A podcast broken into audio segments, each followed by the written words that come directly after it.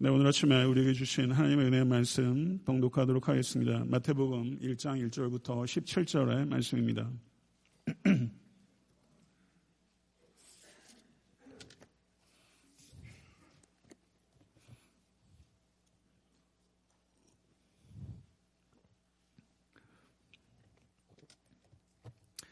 마태복음 일 장 일 절부터 십칠 절의 말씀 교독하도록 하겠습니다. 제가 먼저 읽겠습니다.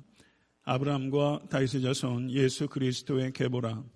아브라함이 이삭을 낳고 이삭은 야곱을 낳고 야곱은 유다와 그의 형제들을 낳고 유다는 다말에게서 베레스와 세라를 낳고 베레스는 헤스론을 낳고 헤스론은 람을 낳고 람은 아비나답을 낳고 아비나답은 나손을 낳고 나손은 살몬을 낳고 살몬은 나합에게서 보아스를 낳고 보아스는 룻에게서 오벳을 낳고 오벳은 이새를 낳고 이새는 다윗 왕을 낳으니라.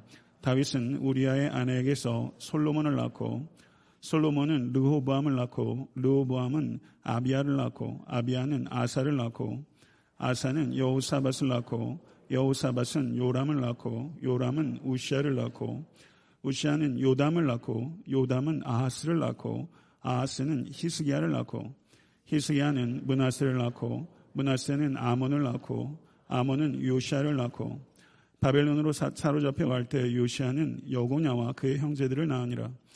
바벨론으로 사로잡혀 간 후에 여고냐는 스알디엘을 낳고 스알디엘은 스룹바벨을 낳고 스룹바벨은 아비훗을 낳고 아비훗은 엘리야김을 낳고 엘리야김은 아소르를 낳고 아소르는 사독을 낳고 사독은 아킴을 낳고 아킴은 엘리옷을 낳고 엘리옷은 엘르아살을 낳고 엘르아살은 맏단을 낳고 맏단은 야곱을 낳고 야곱은 마리아의 남편 요셉을 낳았으니 마리아에게서 그리스도라 칭하는 예수가 나시니라. 다같이 그런즉 모든 대수가 아브라함부터 다윗까지 열네 대요 다윗부터 바벨론으로 사로잡혀갈 때까지 열네 대요 바벨론으로 사로잡혀간 후부터는 그리스도까지 열네 되더라. 아멘. 하나님의 말씀입니다. 우리 전우차 앞에 인사하실 때 주 안에서 항상 기뻐하시기 바랍니다. 좀 그렇게 인사하시죠. 주 안에서 항상 기뻐하시기 바랍니다. 네.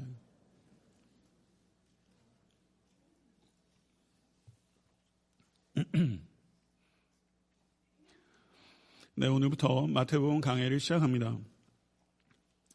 일종의 그 학교가 개강하고서 실러버스를 나눠주는 시간과 같은 그런 시간이 될 텐데요. 아, 또 하나님께서 넘치는 은혜를 부어주시길 간절히 소원합니다. 아, 저는 마태복음에 대해서 이야기를 하기에 앞서서 복음서라는 문학 장르에 대해서 이야기해야 될 필요성을 느낍니다. 장르에 대한 이해가 있어야만 각권에 대한 바른 해석에 도달할 수 있기 때문입니다. 복음서는 매우 독특한 문학 장르로서 복음서에 비견할 수 있는 문학 장르는 없습니다. 복음서는 예수 그리스도의 생애를 기록하고 있지만 일반적인 전기와는 현저하게 다릅니다. 왜냐하면 예수 그리스도의 공생의 전의 기록은 아시다시피 매우 희소하며 복음서의 대부분의 기록이 예수 그리스도의 공생의 삼 년에 집중되어 있고 공생의 삼 년 중에서도 예수 그리스도의 마지막 일주일에 현저하게 집중되어 있기 때문입니다. 마태복음은 이십팔 장으로 구성되어 있는데 이십팔 장 중에서도 예루살렘에 입성하신 후에 핍박과 죽음과 부활에 무려 팔 장이 할애되고 있습니다. 마지막 일주일에 마태복음의 이십팔 퍼센트가 집중되어 있는 것입니다. 매우 독특한 문학 장르라고 할 수 있습니다. 복음서의 구성은 예수 그리스도의 생애와 예수 그리스도의 가르침으로 결합되어 있습니다. 복음서를 해석할 때 우리는 두 가지를 유념해야 합니다. 첫째는 복음서는 예수 그리스도께서 쓰신 것이 아니라 예수 그리스도에 관해서 쓴 것이라는 것입니다. 그리고 복음서는 한 권만 존재하는 것이 아니라 네 권이 존재한다는 것입니다. 복음서에는 잘 아시는 대로 마태, 마가, 누가, 요한 사 복음서가 있습니다. 복음서의 저자들은 마태 공동체, 마가 공동체, 누가 공동체, 요한 공동체, 아마도 특정한 공동체를 일차적으로 염두에 두었을 가능성이 높습니다. 사복음서들 가운데 마태, 마가, 누가를 시냅틱스, 공관 복음서라고 합니다. 그렇게 부르는 이유는 이 세 개의 복음서는 유사한 사건의 순서들을 가지고 있고 그리고 그 사건을 묘사하는 유사한 단어들을 많이 발견할 수 있기 때문입니다. 공관 복음서는 어떤 게 가장 먼저 쓰여졌을까? 여기에 대해서 두 가지 학설이 있습니다.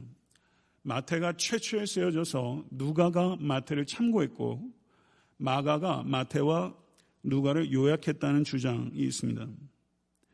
또 하나는 마태와 마가가 특별한 자료들을 가지고 있었고 마가복음도 마태와 누가가 가지고 있었다고 이해하는 것입니다. 마태, 마가, 누가, 요한 중에 헬라어가 가장 투박한 헬라어는 마가복음입니다. 신학적으로도 마가복음의 내용들을 해석하기가 가장 까다롭습니다. 마가의 표현과 마가의 신학이 마태와 누가에 영향을 끼치고 녹아 들어갔을 가능성이 논리적으로 훨씬 많다고 할 수 있습니다. 그래서 많은 학자들이 사복음서 중에서 공관복음서 중에서 마가복음이 가장 먼저 쓰였을 것이다 이렇게 추론하고 있고 저 역시도 동의하는 바입니다. 그렇다면 마가복음이 가장 먼저 기록되었고 마태와 누가는 마가복음을 가지고 있었던 것입니다. 그리고 그 외에도 여러 가지 자료들을 가지고 있었습니다. 그런데 마가복음 외에 마태와 누가가 가지고 있었던 공동 자료들이 있습니다. 그런데 마태와 누가가 가지고 있던 이 공동 자료가 마태복음과 누가복음에서는 동일한 순서에 언급되지 않고 있습니다. 그것을 볼 때 마태와 누가는 마가복음을 가지고 있었지만 마태와 누가 자신은 서로 영향을 주고받지 않았다고 우리는 정당하게 추론할 수 있습니다. 그리고 요한복음은 시냅틱스 공관복음서와는 전혀 별도로 독자적인 자료를 가지고 있었고 독자적인 복음서를 기록했습니다. 이것이 성령 하나님께서 사복음서의 저자들에게 영감하신 하나님의 방법이었습니다. 저는 복음서를 한 가지만 아니라 네 개의 복음서를 우리에게 주신 하나님의 섭리와 지혜를 찬양합니다. 복음서 기자들은 예수님에 관한 이야기들을 삼십 년 이상 구전으로 전달된 것을 받았습니다. 물론 마태와 요한은 예수님의 최측근에서 열두 사도 가운데 하나였습니다. 그렇지만 예수님께서 부활 승천하신 후에 약 삼십 년 가까운 시간 동안 복음서가 기록이 되어 있지 않았고 그때 여러 가지 방식으로 개별적인 사건들과 어록들이 전달된 것을 복음서 기자들이 받은 것입니다. 어떤 이야기들은 전후 문맥이 없이 그 이야기들만 전달된 것입니다. 그리고 복음서의 저자들이 성령의 영감 속에서 그 여러 가지 사건들과 어록들에게 현재의 문맥을, 문맥을 부여한 것입니다. 그래서 종종 마태복음에는 이 이야기가 초반부에 있는데 누가복음이나 마가복음에는 후반부에 있다든가 이렇게 동일한 사건이 다른 문맥 속에서 있는 것을 우리가 발견할 때가 있습니다. 그리고 여러 가지 유사한 주제들이 주제별로 묶여 있는 것이 등장할 때도 있습니다. 성도 여러분, 복음서 기자들은 예수 그리스도의 가르침과 예수 그리스도의 여러 가지 사역들 가운데 너무 방대하기 때문에 그것들을 다 기록하진 못했고 그 중에서 명확한 의도를 가지고 선별한 것이며 그것들을 성령의 감동 속에서 지금의 문맥 속에 배치한 것입니다. 이것을 통해서 우리는 선별하고 배열하고 배치한 복음서 저자들을 살피면서 성경 저자의 진정한 관심과 목적이 어디 있는지를 찾아낼 수 있고 찾아내야 하는 것입니다. 복음서의 문학적 문맥은, 문맥은 대체적으로 역사적 순서에 따라 기록된 것입니다. 그렇지만 성령님의 특별한 영감에 따라 현재의 문맥을 갖게 된 것도 있습니다. 예수님께서 성전을 청결케 하신 사건은 공관복음서에는 예수님께서 예루살렘에 입성하신 제일 뒷부분으로 기록되어 있습니다. 그런데 요한복음에서는 앞부분에 기록되어 있습니다.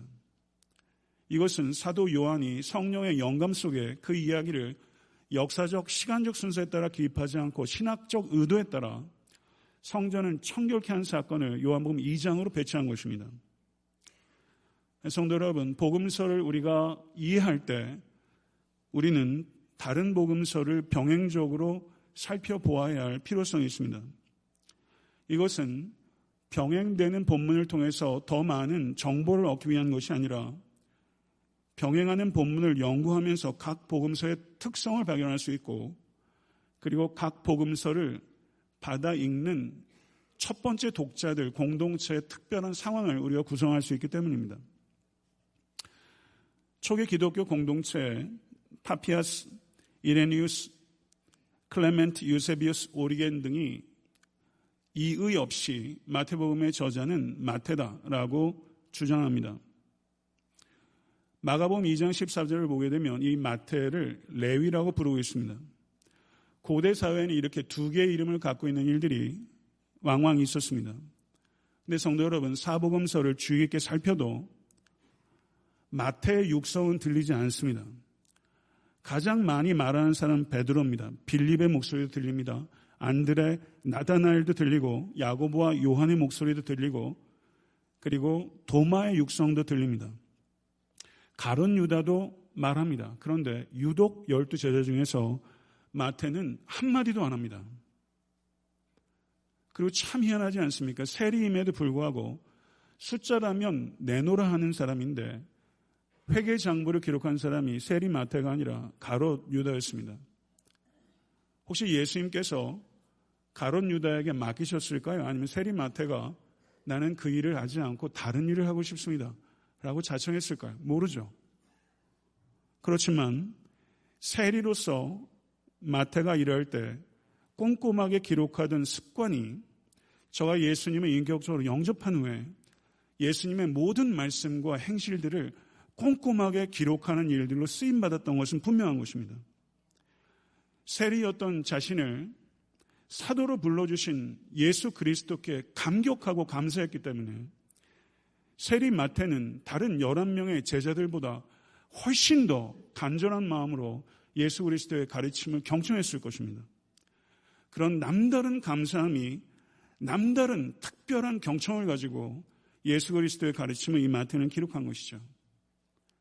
우리가 살고 있는 이 시대는 변질되는 그리스도인들을 많이 볼 수 있습니다. 변질되는 사람은 많아도 변화되는 사람은 참 희박합니다.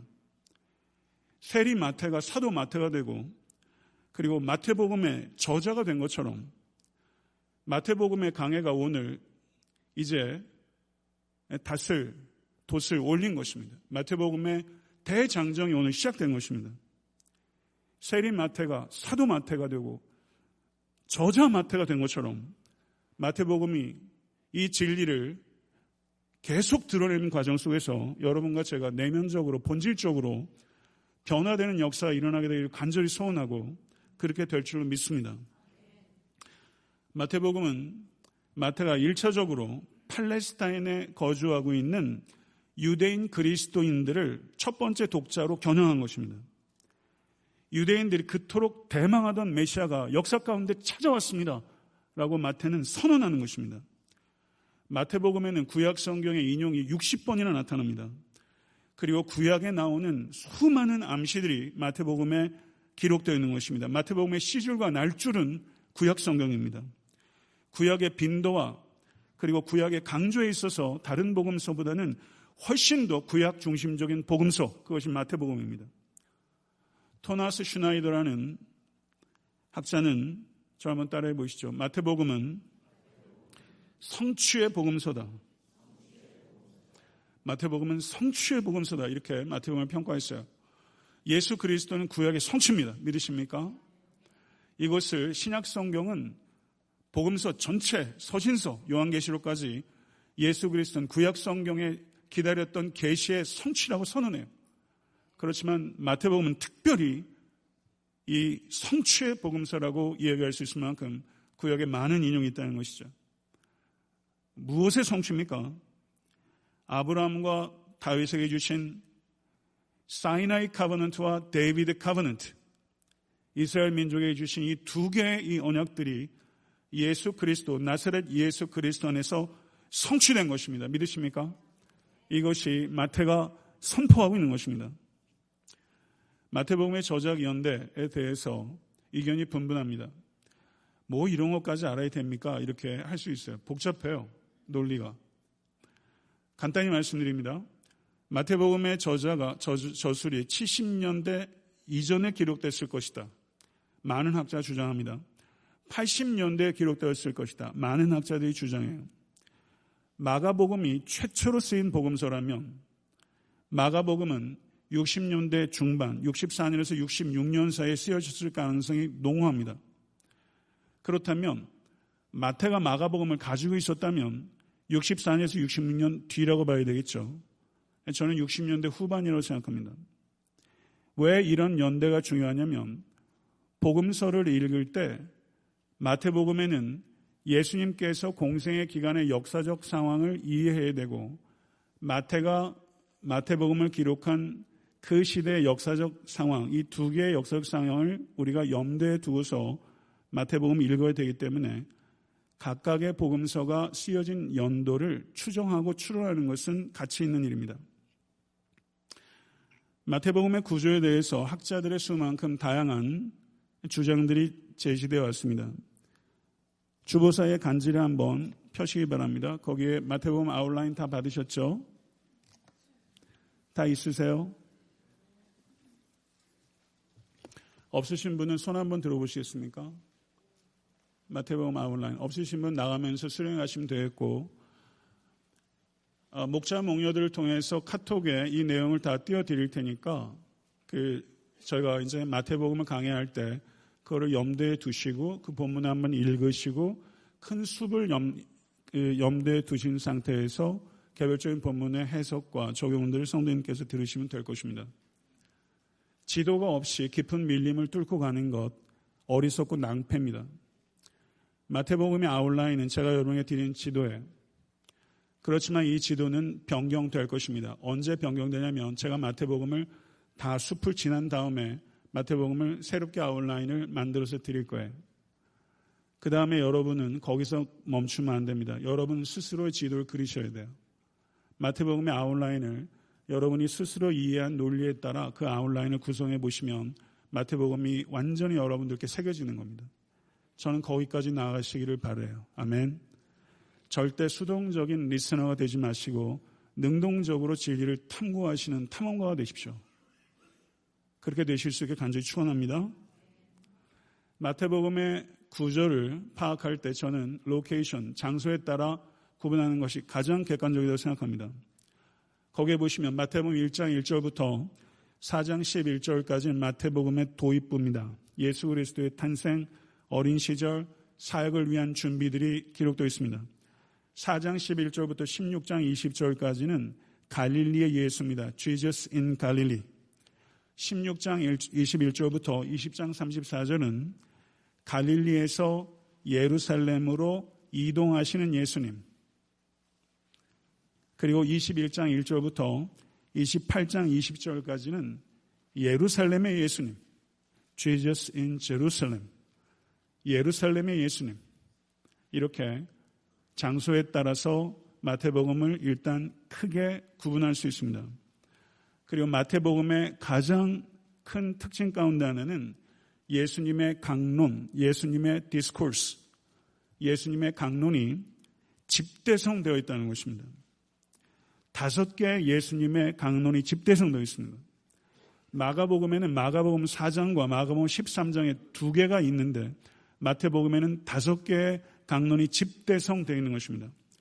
오 장 일 절부터 칠 장 이십구 절까지는 잘 아시는 산상수훈의 가르침이며, 두 번째 강론은 구 장 삼십오 절부터 십일 장 일 절까지 선교에 대한 가르침입니다. 세 번째는 십삼 장 일 절부터 오십삼 절까지 하나님의 나라에 대한 가르침입니다. 네 번째는 십팔 장 일 절부터 삼십오 절까지 제자의 삶의 특징에 대한 가르침입니다. 다섯 번째는 마지막 강론인 이십사 장 일 절부터 이십오 장 사십육 절까지 종말에 대한 가르침입니다. 이렇게 다섯 개의 강론이 마태복음에 집대성되어 있는 것입니다. 할렐루야! 성도 여러분, 벤자민 베이컨이라는 학자는 마태는 자신의 복음을 새 모세오경으로 집대성하였다 이렇게 표현했습니다. 마태복음은 새 모세오경과 같은 책입니다. 마태는 이와 같은 디스코스 강론들과 예수 그리스도의 행적들, 내러티브, 예수 그리스도의 이야기와 강론들을 서로 교차적으로 위치시키며 탁월한 문학적인 수완을 발휘하고 있습니다. 성도 여러분, 앤티 라이트의 책 중에 What Did Paul Really Say? 라는 책이 있습니다. 폴이 정말 무엇을 말한 것일까? 우리는 마태복음을 통해서 What did Jesus really say? 예수 그리스도께서 정말 무엇을 의미하신 것일까? 예수 그리스도의 행동은 정말 무엇을 의미하는 것일까? 예수 그리스도의 saying과 예수 그리스도의 doing이 정말 어떤 의미 있는지를 우리는 진지하게 탐구하고 열정적으로 탐험해 갈 것입니다. 예수 그리스도의 말씀과 예수 그리스도의 행위를 통해서 우리는 예수 그리스도의 존재, 예수 그리스도의 빙을 더 깊이, 더 뜨겁게, 더 많이 이해하게 되고 사랑하게 되고 닮아가게 되고 전하게 되기를 소원합니다. 이것이 마태복음 강해의 목표입니다. 예수 그리스도에 대한 이해와 사랑과 닮음과 또한 증거를 목표로 하는 것이 마태복음입니다. 이 여정에 부디 이 자리에 계신 성도님들 능동적으로 참여해 주시기를 부탁드리고 진리의 영이신 성령님께서 이 여정 가운데 동행해 주실 것을 믿습니다. 이제 설교의 남은 시간은 마태복음 일 장 일 절부터 십칠 절까지의 예수님의 족보에 대해서 핵심적으로 선포하겠습니다. 마태복음 일 장 일 절은 마태복음의 타이틀이자 족보의 타이틀입니다. 이 절부터 십육 절까지는 예수 그리스도의 genealogy, 계보에 대해서 기록하며 십칠 절은 이 족보의 요약입니다. 일 장 일 절을 같이 한번 큰 목소리로 합독하겠습니다. 아브라함과 다윗의 자손 예수 그리스도의 계보라. 아멘. 다시 한번 읽겠습니다. 아브라함과 다윗의 자손 예수 그리스도의 계보라. 아멘. 마태복음이 얼마나 신중하게 첫 문장, 첫 단어를 골랐겠어요.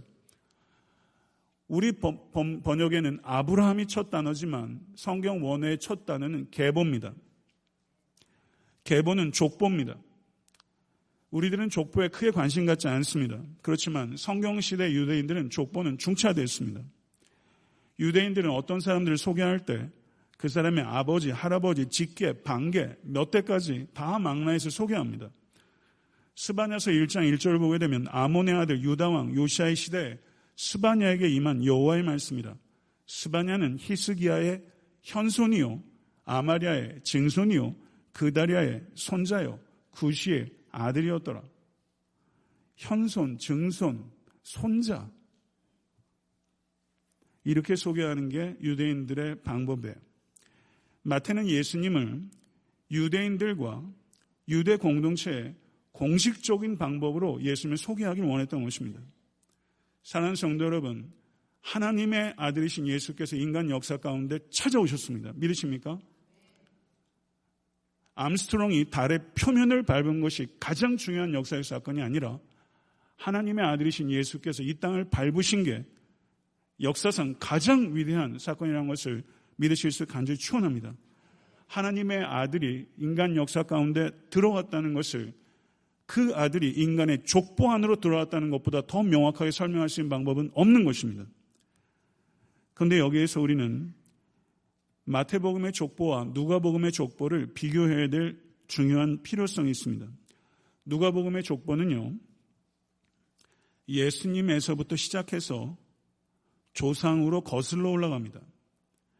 그리고 누가복음의 족보에서 인간의 가장 최상적 위점은 아담입니다. 그리고 그 위에 하나님께로 연결되는 것이 누가복음의 족보입니다. 근데 아브, 마태복음의 족보는 아담에서 시작하지 않고 아브라함에서 내려옵니다. 내림차순으로 기록되어 있는 것입니다. 누가복음에는 아브라함과 다윗에 대한 강조가 없습니다. 누가복음에서 강조되는 인물은 아담입니다. 오히려 누가복음은 예수님을 아담의 후손, 곧 인간의 대표이며 동시에 누가복음의 족보가 하나님께로까지 연결되는 것을 통해서 예수님께서 하나님의 아들이시라는 것을 강조하는 그런 족보가 누가복음의 족보인 것입니다. 반면에 마태복음의 족보에서 강조하는 것은 예수님과 이스라엘 민족 사이의 연관성입니다. 이스라엘 민족이 가장 중요하게 여기는 두 인물인 아브라함과 다윗의 자손이라는 것을 강조하는 것이 바로 마태복음의 족보인 것입니다. 성도 여러분, 예수님은 아브라함의 씨요 다윗의 위를 계승한 언약의 성취입니다. 믿으십니까? 이것이 마태복음의 족보가 강조하는 것입니다.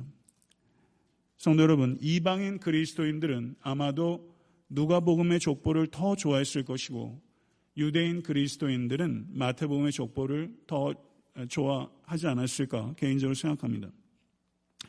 여기서 계보라고 번역된 그리스어가 게네시스라는 단어입니다.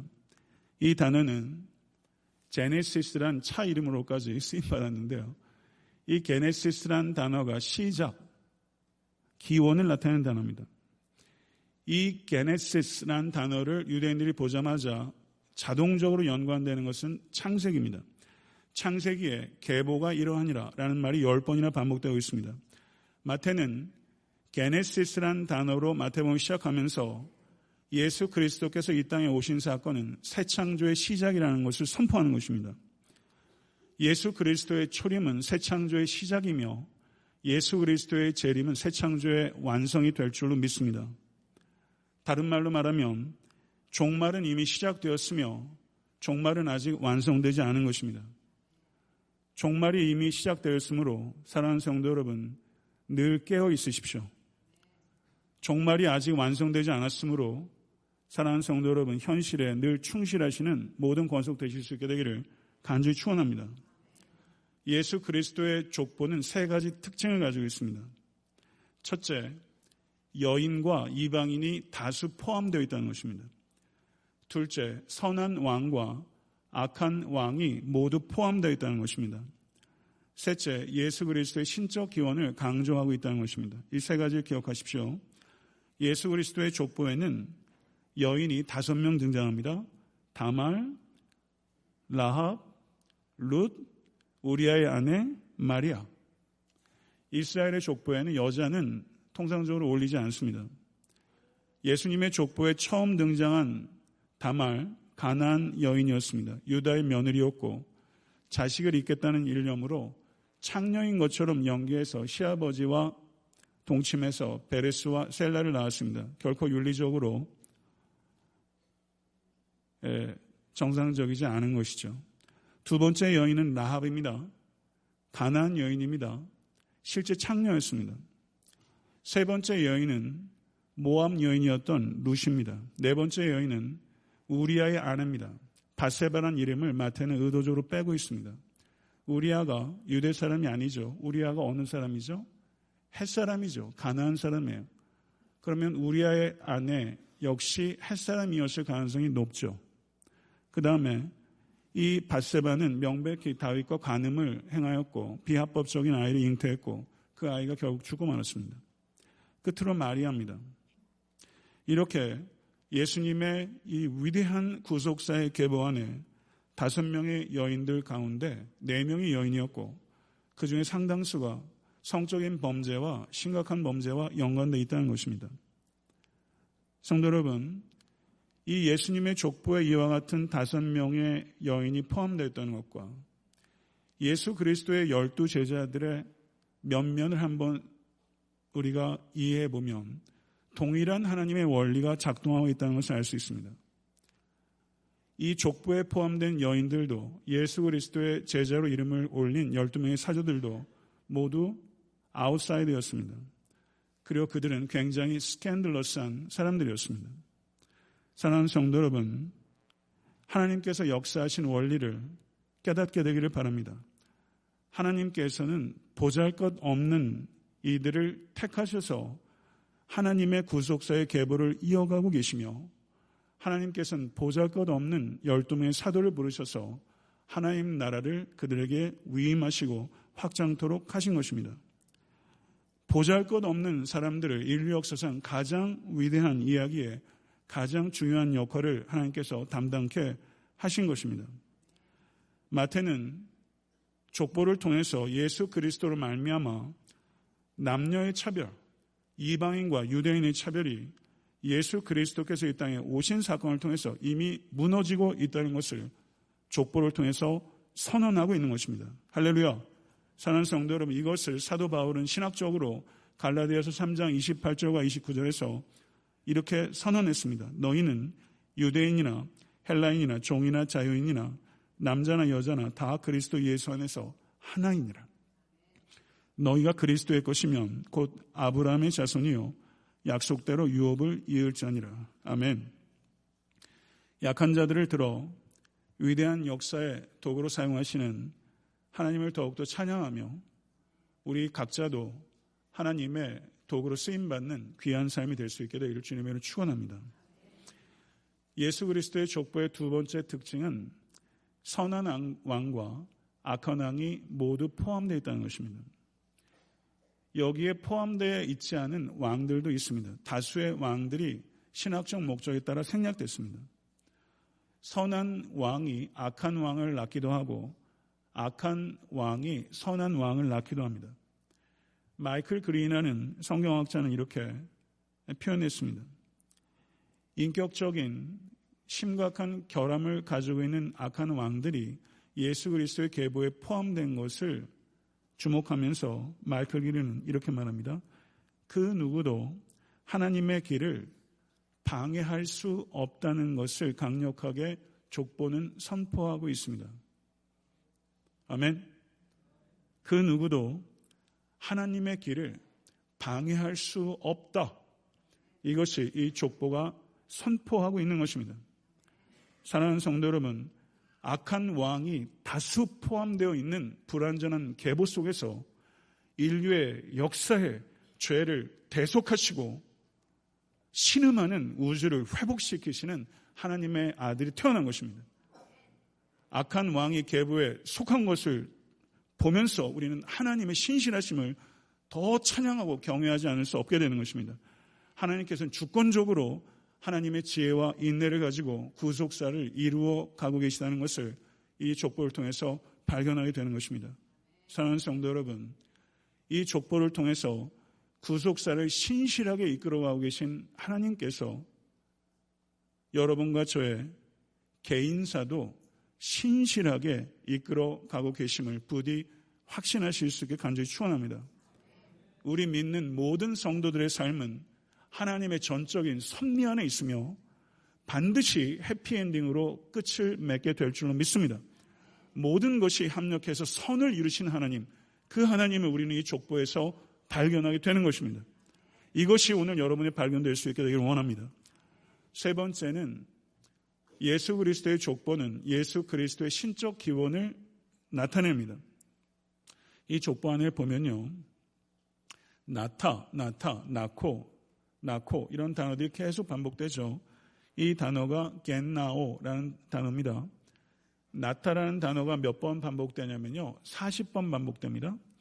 그런데 사십 번 중에 삼십구 번이 능동태입니다. 나코, 나코, 나 능동태죠. 그런데 딱 한 번 수동태예요. 어디에서 수동태가 있는지 아세요? 십육 절 한번 보세요. 일 장 십육 절 한번 보시기 바랍니다. 일 장 십육 절. 마리아에게서 그리스도라 칭하는 예수가 나시니라. 나시니라.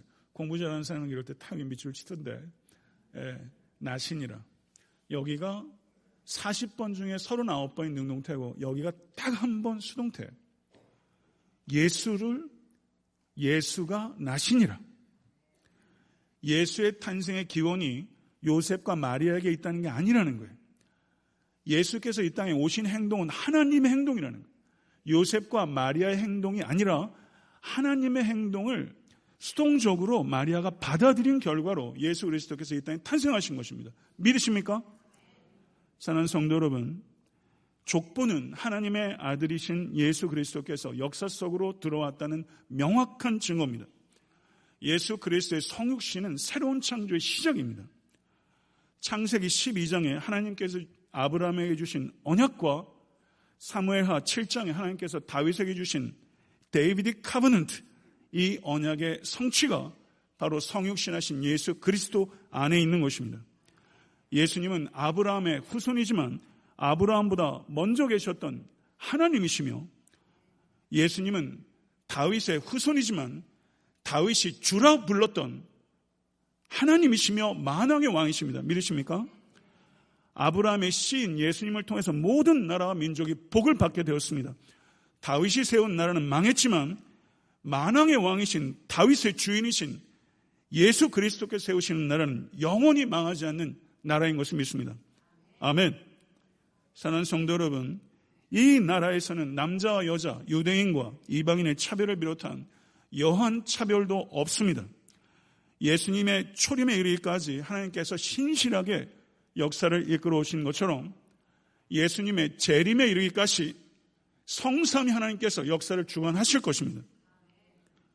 족보는 곧 복음입니다. 족보는 복음을 함축합니다. 그리고 다음 주부터 강해할 마태복음 일 장 십팔 절부터 이십팔 장 이십 절은 족보 가운데 함축되어 있고 용해되어 들어가 있는 이 복음을 풀어내는 이야기가 될 것입니다. 마태복음 십이 장 오십 절은 누구든지 하늘에 계신 내 아버지의 뜻대로 하는 자가 내 형제요 자매요 어머니이니라. 아멘. 얼마나 혁명적인 가르침입니까? 예수 그리스도의 족보는 곧 복음이며, 이 족보를 진실로 받아들이는 성도는 예수 그리스도의 계보 안에 들어가는 것입니다. 예수님을 영접하는 자, 하나님의 자녀가 된 것입니다. 우리는 새로운 족보를 가지고 있는 것입니다. 할렐루야. 믿으십니까? 그래서 우리는 뉴 패밀리에, 우리는 뉴 지니알러지 갖게 된 거예요. 우리는 새로운 족보를 가지고 있는 거예요. 믿으십니까? 진정한 가족이 된 거예요. 옆에 있는 형제 자매들은 뉴 패밀리예요. 진짜 패밀리입니다. 이것을 진실로 믿으면서 하늘에 계신 아버지를 섬기는 공동체로서 서로를 사랑으로 희생적으로 섬기며, 우리만 가족이 아니라 이 예수 그리스도의 울타리 밖에 있는 이들을 이 가족 공동체로 초청하는 일에 여러분과 제가 쓰임받기를 원하는 것이 이 땅에 성육신하시고 부활승천하신 예수 그리스도의 분명한 뜻임을 받아들이실 수 있게 되기를 간절히 축원합니다. 말씀을 맺겠습니다. 약한 자를 들어쓰시는 긍휼의 하나님, 악한 왕도 결코 막을 수 없는 지혜의 하나님, 하나님의 아들을 신적인 방법으로 이 땅에 보내신 능력의 하나님, 이 하나님, 긍휼과 지혜와 능력의 하나님 예수 그리스도, 그분은 만복의 통로요 만왕의 왕이십니다. 이분을 영원토록 사랑하고 높이시는 여러분과 제가 될 수 있게 되기를 우리 주 예수 그리스도를 간절히 축원합니다. 기도하겠습니다. 존귀하신 아버지 하나님, 사람들로부터 천대받고 지옥불의 연료라고 여겨졌던 세리였던 사도 세리 마태를 사도 마태로 부르시고 위대한 예수 그리스도의 강론을 담고 있는 마태복음의 저자로 사용하시는 하나님 신비한 경륜을 찬양합니다. 족보에 기록되어 있는 그 이방 여인들과 또한 그들의 많은 여러 가지 허물들에도 불구하고 아버지 하나님, 그들을 들어 쓰시는 하나님을 감사합니다. 악한 왕도 하나님 만왕의 왕의 도래를 막을 수 없으며, 하나님의 지혜가 이 땅을 아버지 창조부터 새 창조까지 이끌어 계심을 확신합니다. 예수 그리스도는 하나님의 아들이심을 믿습니다.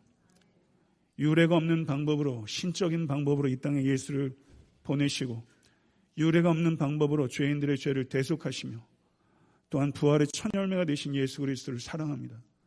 이 대강절에 이 예수를, 이 예수님을, 이 좋으신 예수님을 우리의 심령 가운데 모시기를 원하며, 사랑하는 모든 원수들이 진리 안에서 자유하며 진리를 사랑하며 진리를 살아낼 수 있도록 주의 역사에 주시옵소서. 예수 그리스도 이름으로 간절히 축복하며 기도드리옵나이다. 아멘.